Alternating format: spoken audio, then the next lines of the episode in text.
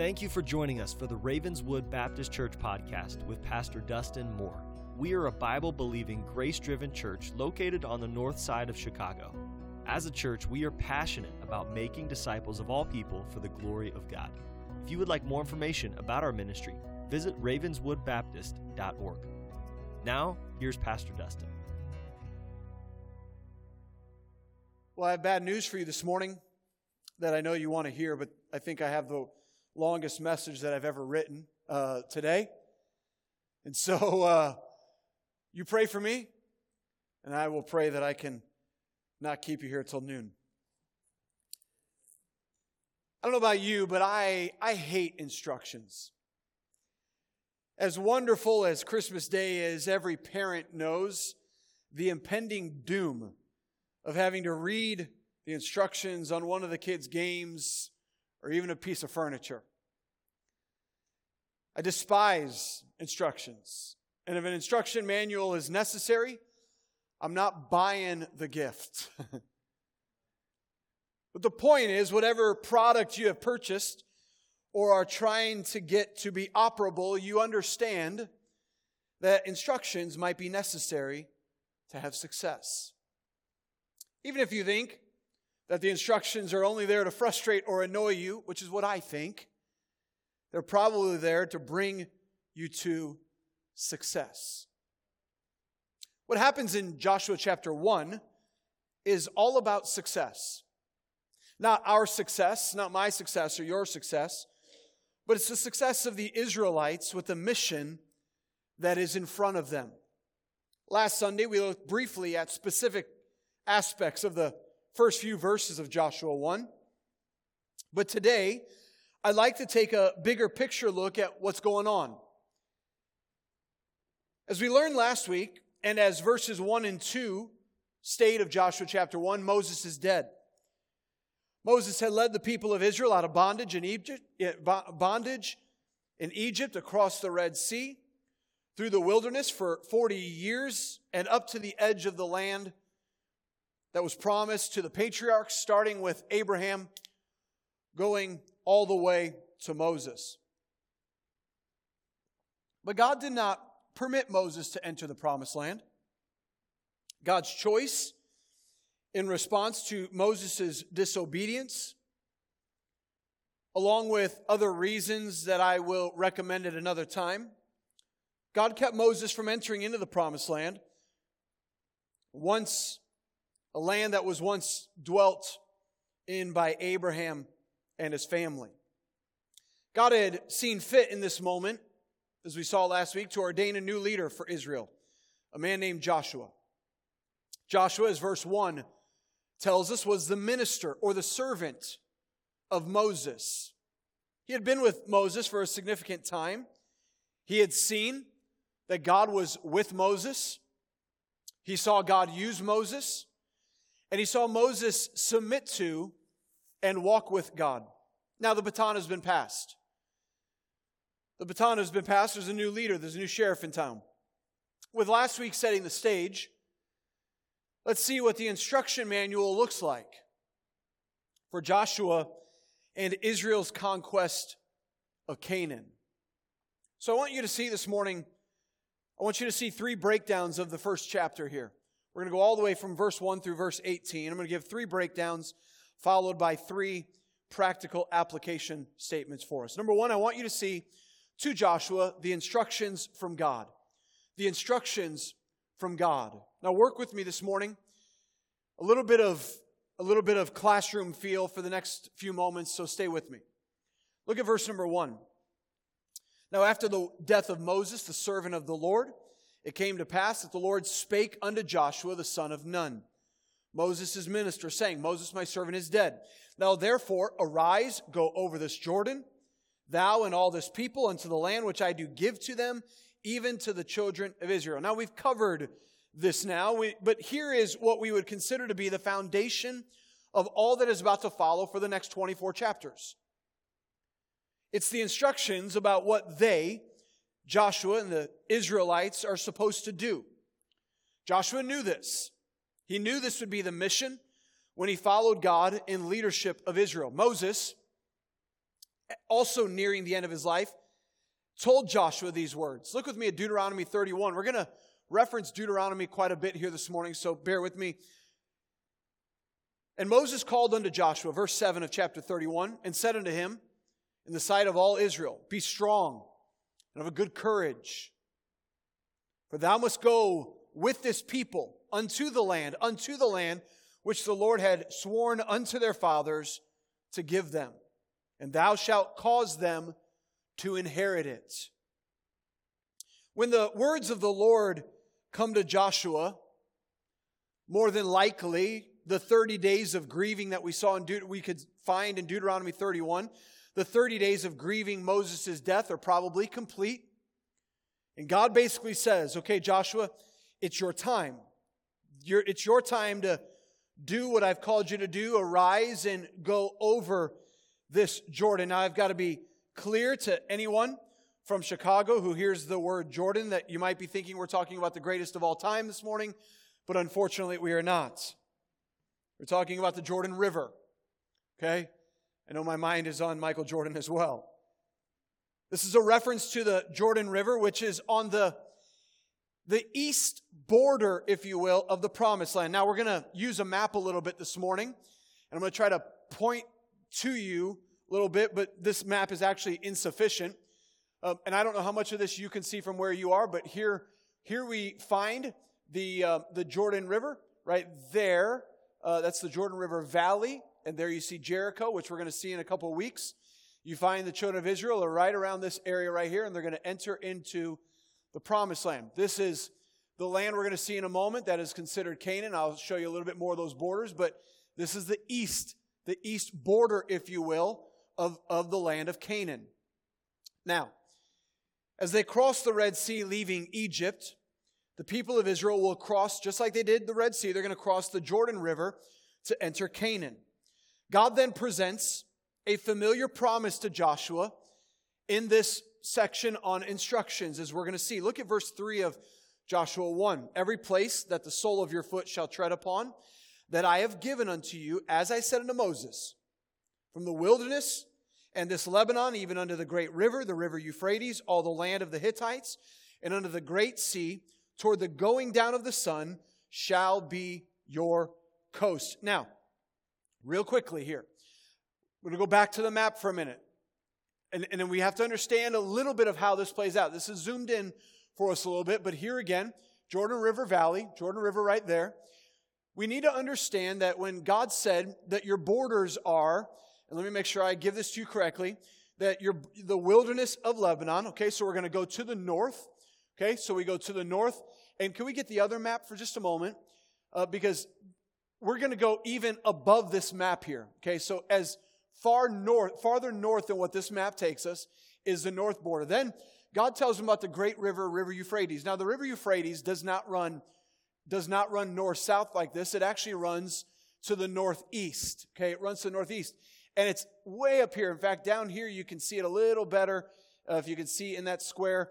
But the River Euphrates actually runs northeast. And so technically, and by the way, then we're going to go all the way down to the south here to the, to the, to the wilderness. And we're going to go to the west here is the Mediterranean. So technically, you need to understand that the, that the whole land that was promised by God to Abraham, to all the patriarchs, all the way up to Moses, and now to reaffirm to Joshua, actually runs about all the way down like this. It kind of comes a little bit more to the east and then comes back west a little bit and comes down. So if you were to look at a modern day map, you would find that the, that Canaan, the promised land, it, it is today in a modern day context, it's Israel, Palestine. It is a small portion of Saudi Arabia. It is Syria, Lebanon, um, the country of Jordan.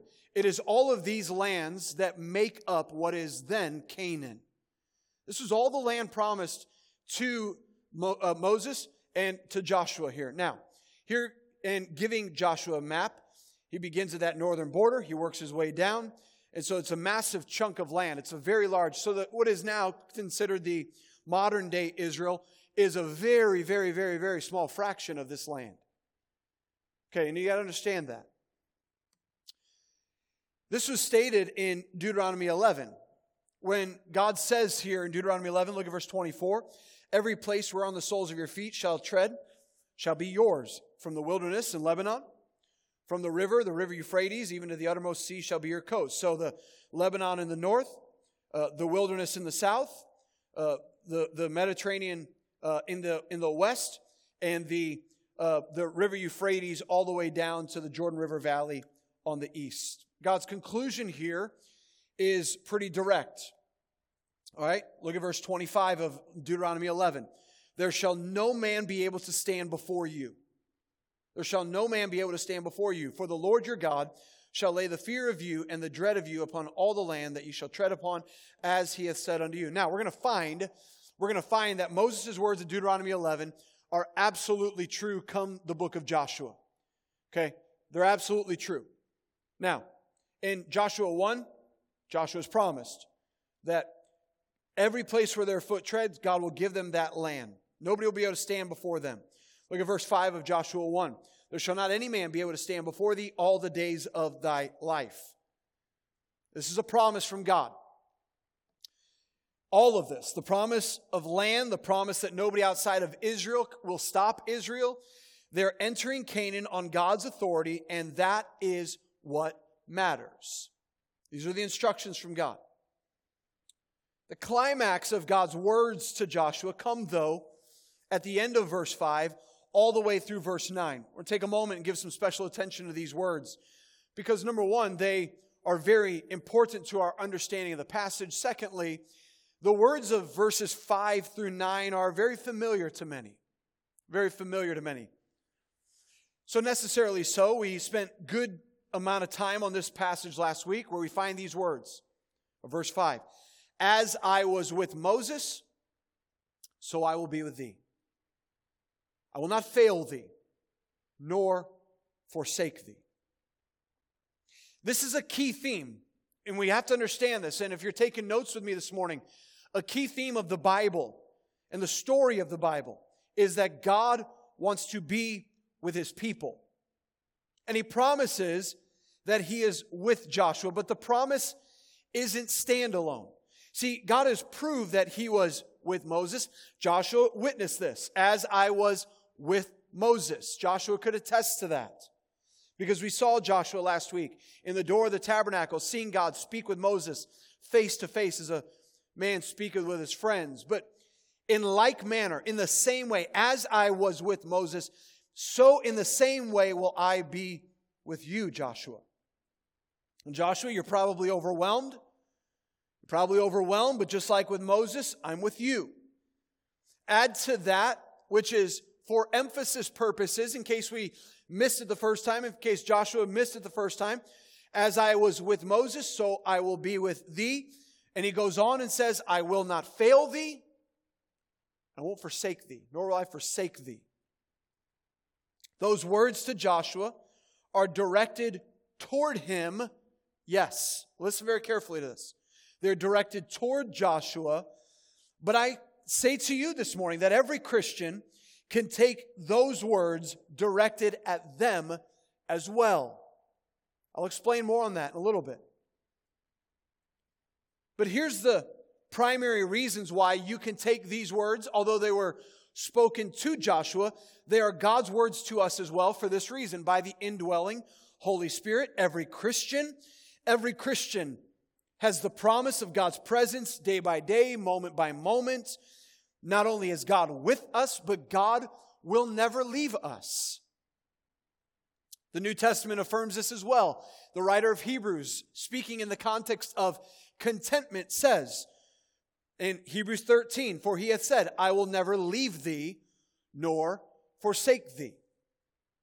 Going back to Deuteronomy 31, Be strong and of a good courage, fear not, nor be afraid of them, the people of Canaan. For the Lord thy God, he it is that, that doth go with thee.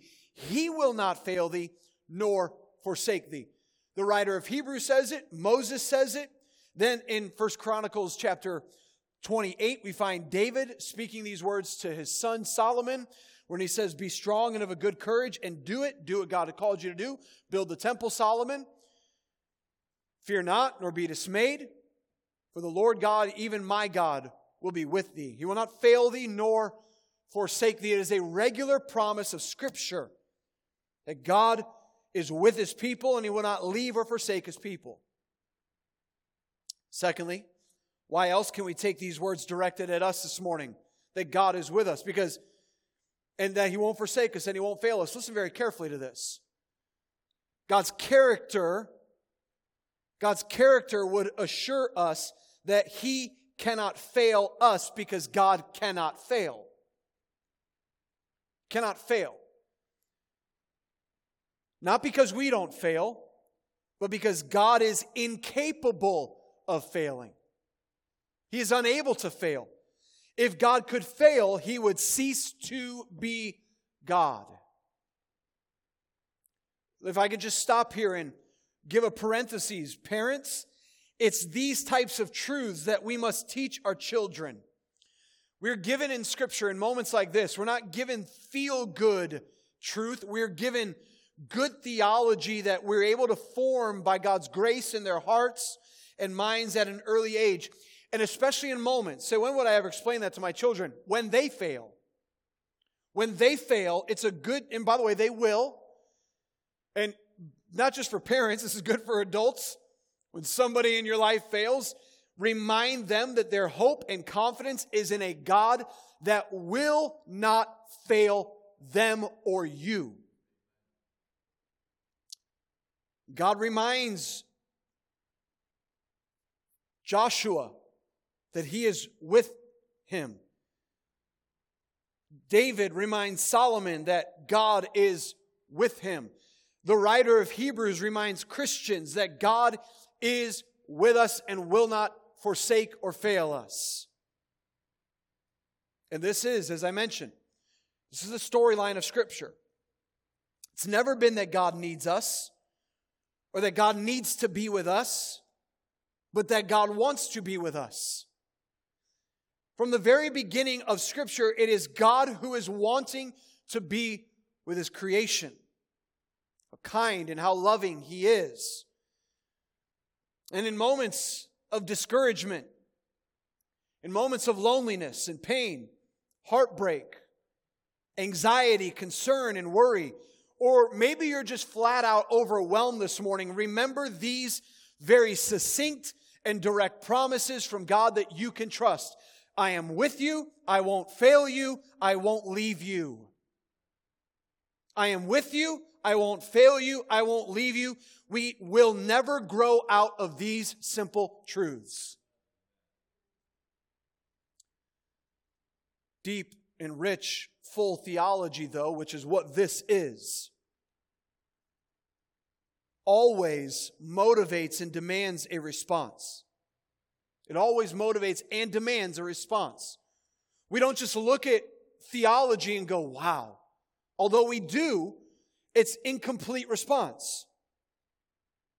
So there's a demanded response here.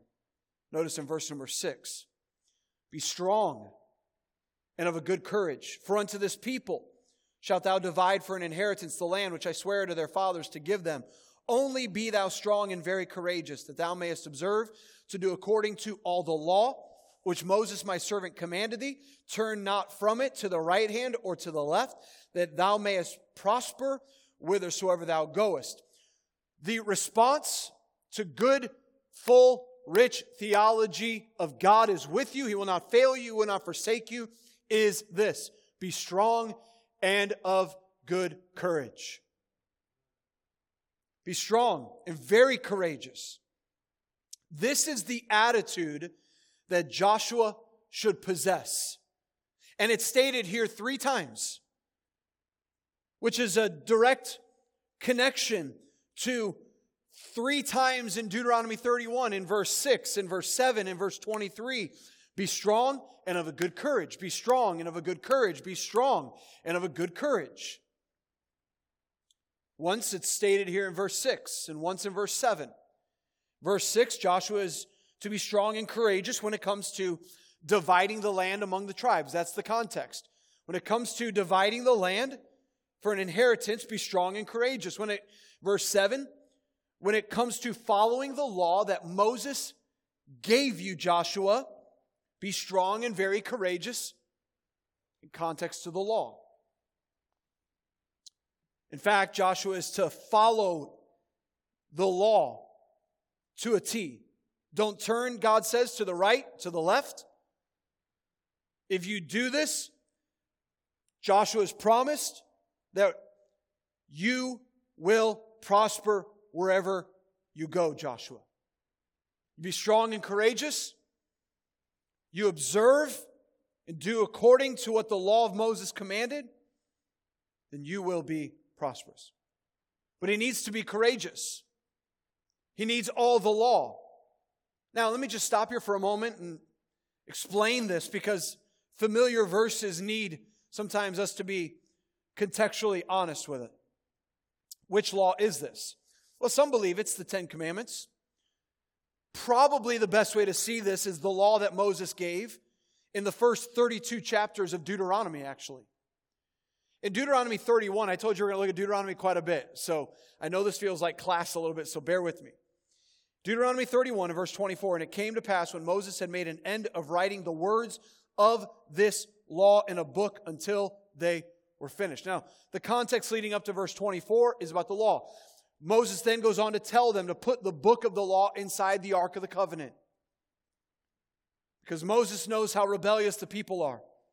And they're going to need to hear and read the law over and over again. Now, let me quickly summarize this before we get into another familiar passage on it. Here is God's promise, okay? Stay with me.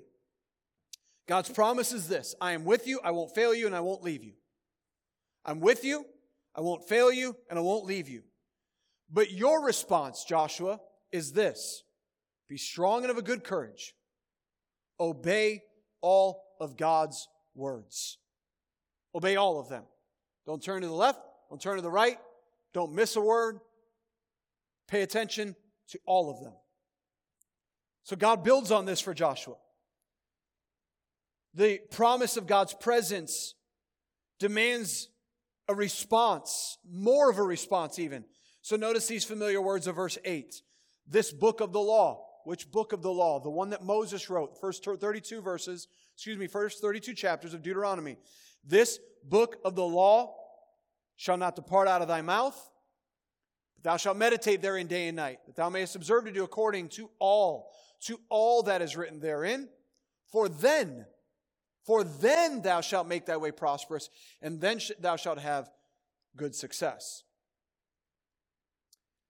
The idea here, and this is familiar to many, the idea here that the book of the law should not depart out of his mouth seems odd to us. We might think, well, shouldn't Joshua talk about it? Shouldn't Joshua talk about it? What does it mean to not depart out of the, your mouth? The, the idea here is, is about studying it and, and listen very carefully, speaking it to yourself. The idea in the, eh, for the Jews would be to mutter it. We, we kind of, you ever read something, you find yourself kind of muttering the words as you read along and you're processing it and thinking about it. That's the idea here. Don't let it depart out of your mouth. So, Joshua, the, the book of the law that Moses gave you in Deuteronomy, do not stop studying it, speaking it to yourself, muttering it in your mind, and processing it. Don't, don't stop doing that. Then he says that you're going to meditate on it day and night. The idea here is that it's to be the law for Joshua, is to be the consistent focus of his mind. He's to intentionally give his mind with the purpose and the mission of, of the Canaan conquest if Joshua wants to see success and victory and prosperity in this purpose, he needs to give himself to study, to speak it to himself, to remind himself of it, and to meditate on the law all the day. Don't let it out of your mind, Joshua. Don't stop focusing on it. Not just meditate on it, observe everything, everything that is written in the book of the law. Not a portion of it, all of it. This is the promise to Joshua. You'll make your way prosperous, Joshua, and you'll have good success. Now, listen very carefully. This is Joshua's leadership promise from the Lord. The prosperous way and the good success is in accordance for Joshua with God's standards of what God sees as prosperous and successful. Now, hear me. This passage is not a promise to you that your meditation and your attentiveness to God's words will make you prosperous and you successful in the manner in which you hope or dreamed. You got to get that out of your mind. That's prosperity theology. But you absolutely will. If you follow in like manner as what Joshua's commanded in giving your heart and your attention and your study, you will experience the life changing work of the Word of God in your life. And the truth is, that's, that's the success that you actually need. That's the prosperity that you actually need. Needless to say, although this is directed at Joshua's approach to the law and his leadership of Israel, you and I can take application here, and we should. Now listen very carefully. Joshua 1 8, Joshua 1 7, and into 8 is God's call to have people who are attentive to his words.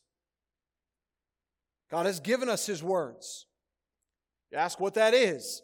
He has given us one book of his words, and that's the Bible. So listen very carefully. What do I do with this? So, number one, not every promise to Joshua here is a promise to your prosperity or your success. But at the very least, Christians can take this and remember that we do not outgrow a regular intake of the Bible in our life, that our focus of our life should be on the reading and studying and observing and meditation of the Word of God. We should think about it, talk about it, preach it to ourselves, speak it to ourselves. We should be in church. We should be in places where it's taught and preached. We should prioritize the Bible in our life. God doesn't promise that you will be successful, but He does promise that success according to his standards only comes through his word and never a part of it. Never apart from it. You will not maintain a success in the Christian life apart from attentiveness and prioritization of the Word of God. He goes on in verse 9. He says, Have not I commanded thee? Be strong and of a good courage. Be not afraid, neither be thou dismayed, for the Lord thy God is with thee whithersoever thou goest. Here we get God's command to Joshua. It's command with promise. Be strong and of a good courage, Joshua, for this is why and this is the how. If God is with us and God is with you, then go everywhere. Everywhere you go, He is present in your life. And so, because of that, listen very carefully. Boy, fear is prevalent in our day. And the scripture is good, and God is good to keep his promise that because God is with us, strong courage is possible. Don't believe otherwise. So, quick note here. Verses 1 through 9, God instructs Joshua on two aspects of his conquest.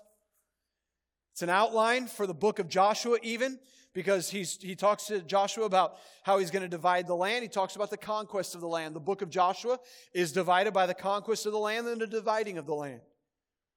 So, I've taken quite a bit of time on that one point right there, and I could probably take a lot longer. The next two points are brief, all right? So bear with me. We saw the instructions from God.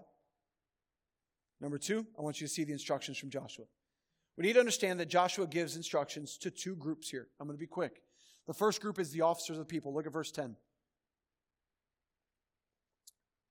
Then Joshua commanded the officers of the people, saying, Pass through the host.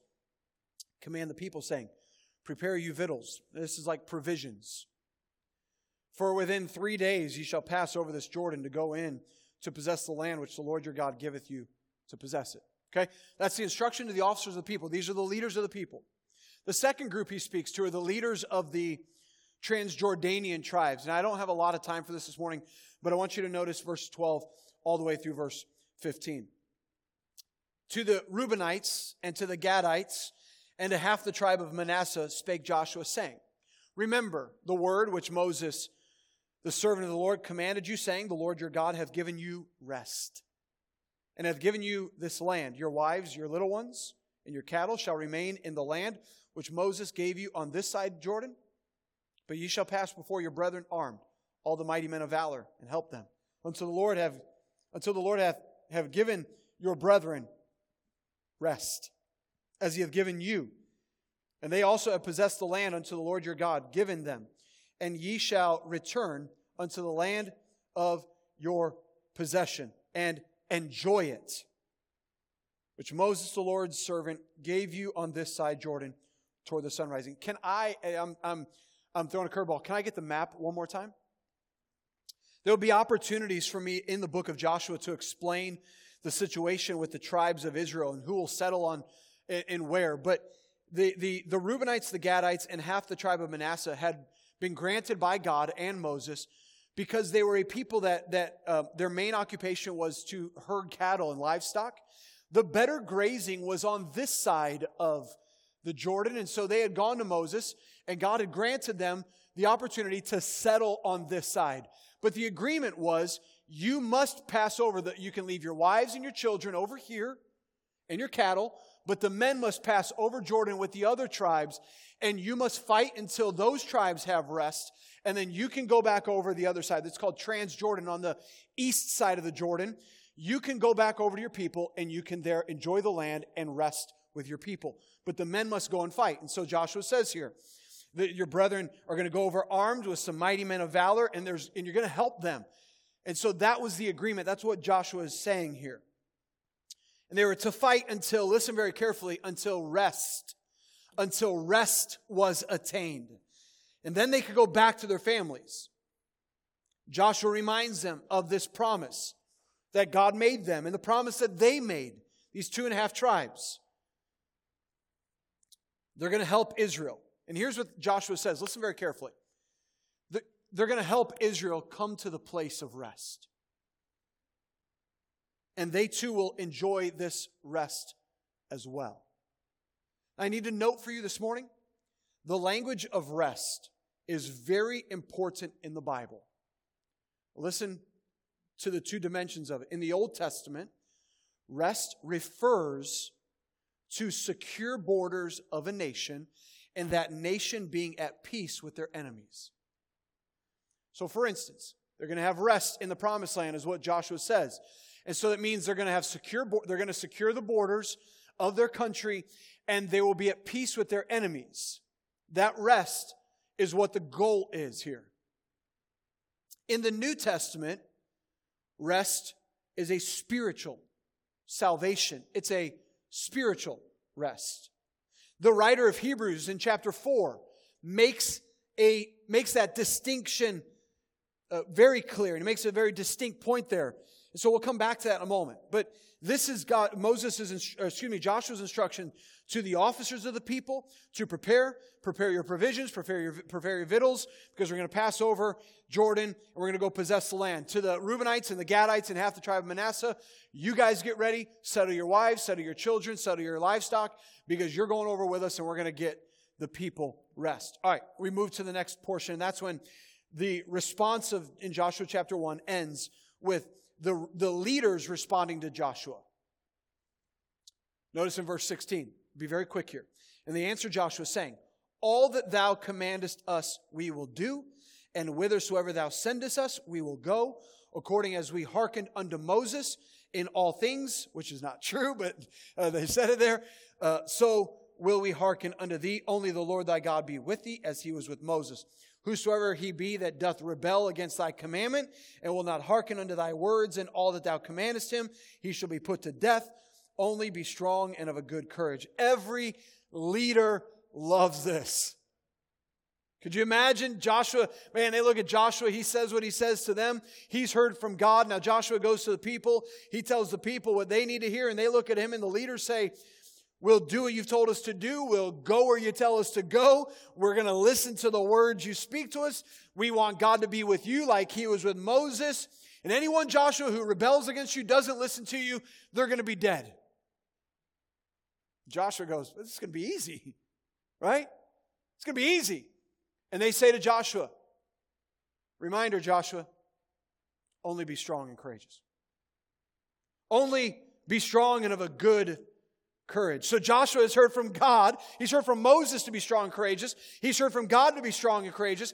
And now he's heard from the leaders because the leaders need him to be strong and courageous. When I first moved here, there were many decisions and changes to make. It was a very heavy burden. I didn't talk about much. I still don't talk about much. Don't need to talk about much.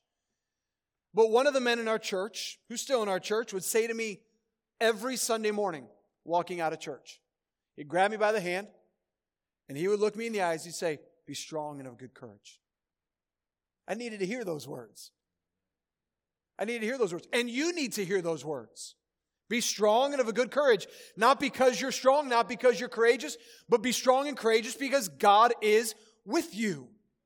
He won't forsake you, won't leave you, won't fail you. All right. Covered a lot of ground today. I felt like we, we did a, a whole Bible class today on Joshua 1. There's a lot to learn from a chapter like this. So bear with me as we come to conclusion. We have learned, and we should learn and make very special note of the good theology we learn about God here. He is with you, He won't ever leave you, and He will not fail you. But that compels, we, we understand deep theology why it matters because it compels deep worship. But listen very carefully good theology compels good living. Good theology compels good living.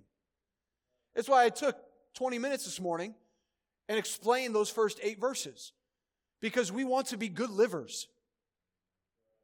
So we need good theology that forms our life. Because hear me, all day, every day, you are believing some kind of theological framework that is usually extra biblical. So reorient your mind and heart this morning to good theology that can bring good living.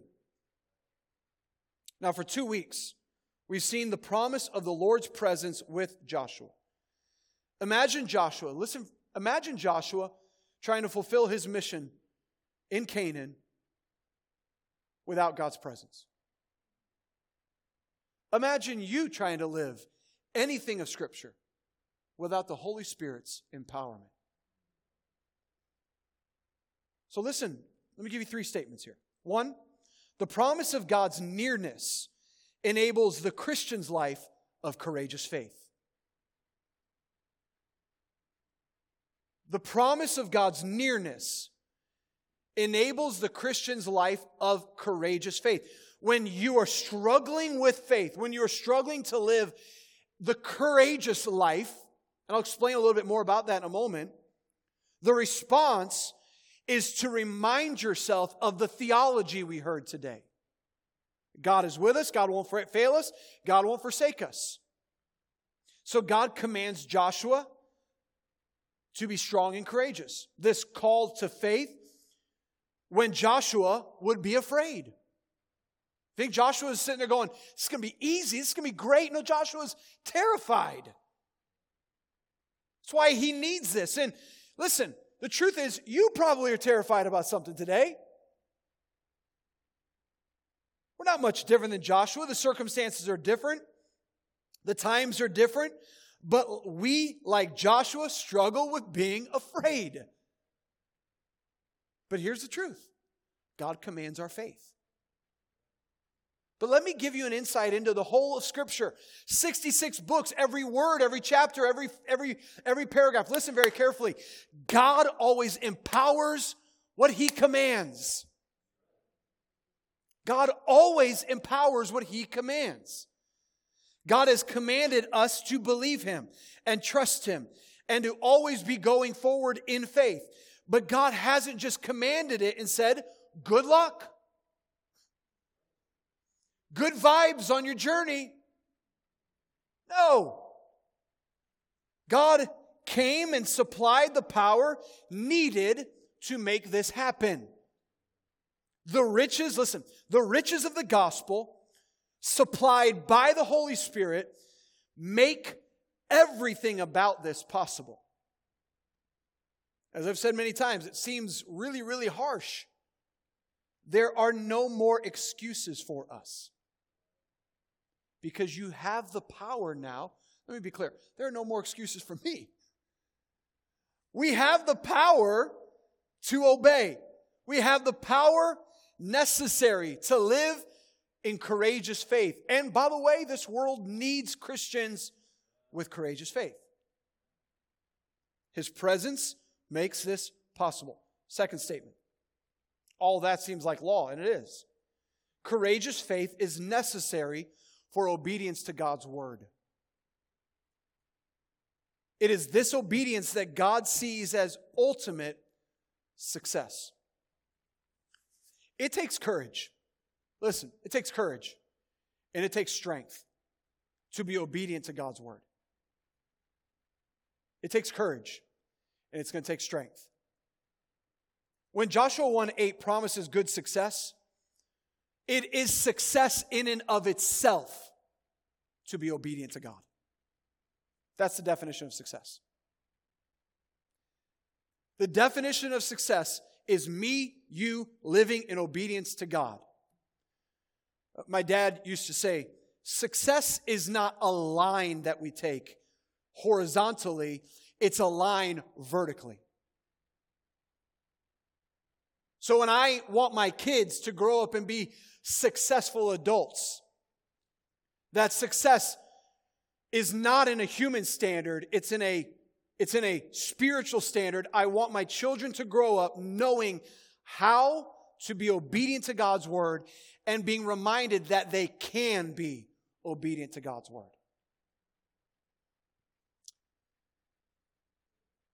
And in honestly, in our day, it's getting less and less popular to believe the Bible, right?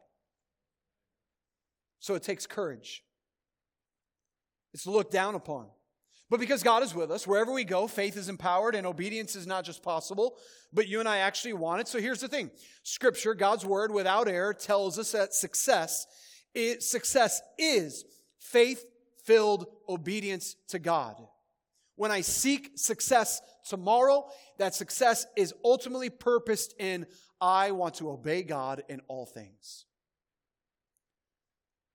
This is the idea here. Uh, we're going to put a little bit of a drawing up that I put in my notes. You, you kind of see uh, what happens here. Uh, it's God with us drives this. It's courageous faith that drives obedience, that drives success. And in all of this, God is with us. He's with us in our faith, He motivates obedience, and He enables the success. This is Joshua chapter 1 right there. All of this makes it possible because God is with us. Let me press in one more time on this. Success is not the outcome of the Christian's life. Success is not the outcome. It's not, I'm going to find success in the future. Success is the action of obedience to God from a Christian's life. Number three. Now, all of this is hard work. And if you think the Christian life is not hard work, somebody lied to you. It's supposed to be hard. But here's the point of all this Joshua stressed it to the, tri- to the leaders and to the, trans- the, the Transjordanian tribes. The whole purpose of the promised land, the ultimate promise of the land, was the promise of rest. Now, think with me very carefully. No more bondage in Egypt, but rest. No more striving with enemies, but rest. No more wandering in a wilderness, but rest. No more longing for home, but now rest. Now, before I conclude this, I told you last week there was nothing great about the promised land if God was not with his people. Remember that? You remember when, when God told Moses, I'm not going?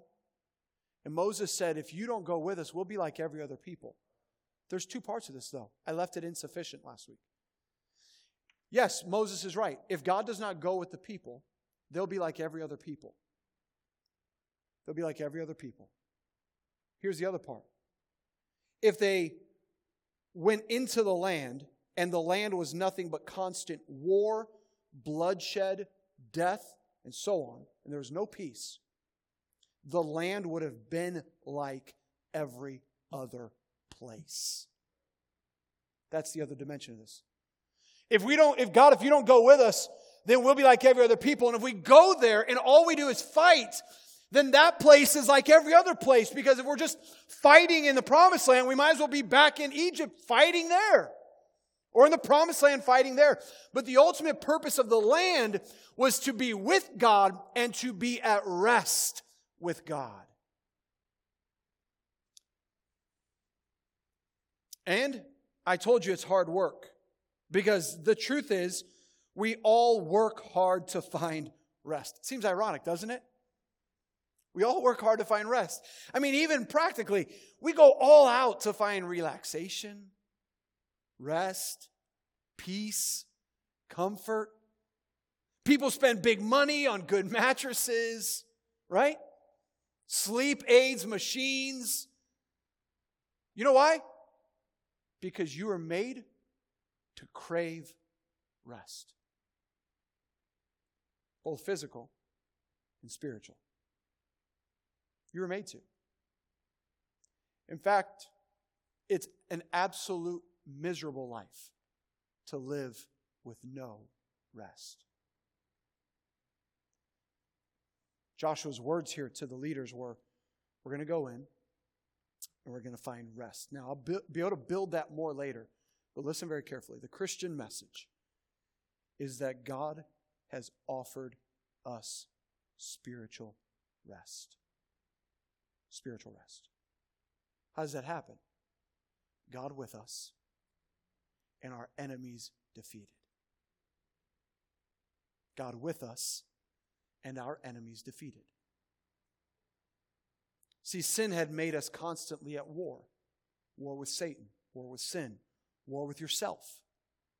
Sin was going to send us in this great war to hell where we would never find rest, but instead the eternal judgment and damnation for our sin. Rest would never be possible in hell.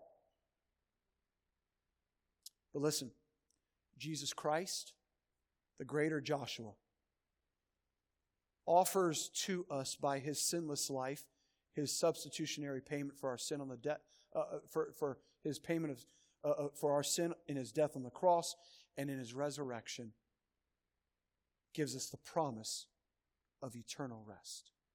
Here's what happens Jesus promises that he'll never leave us, forsake us.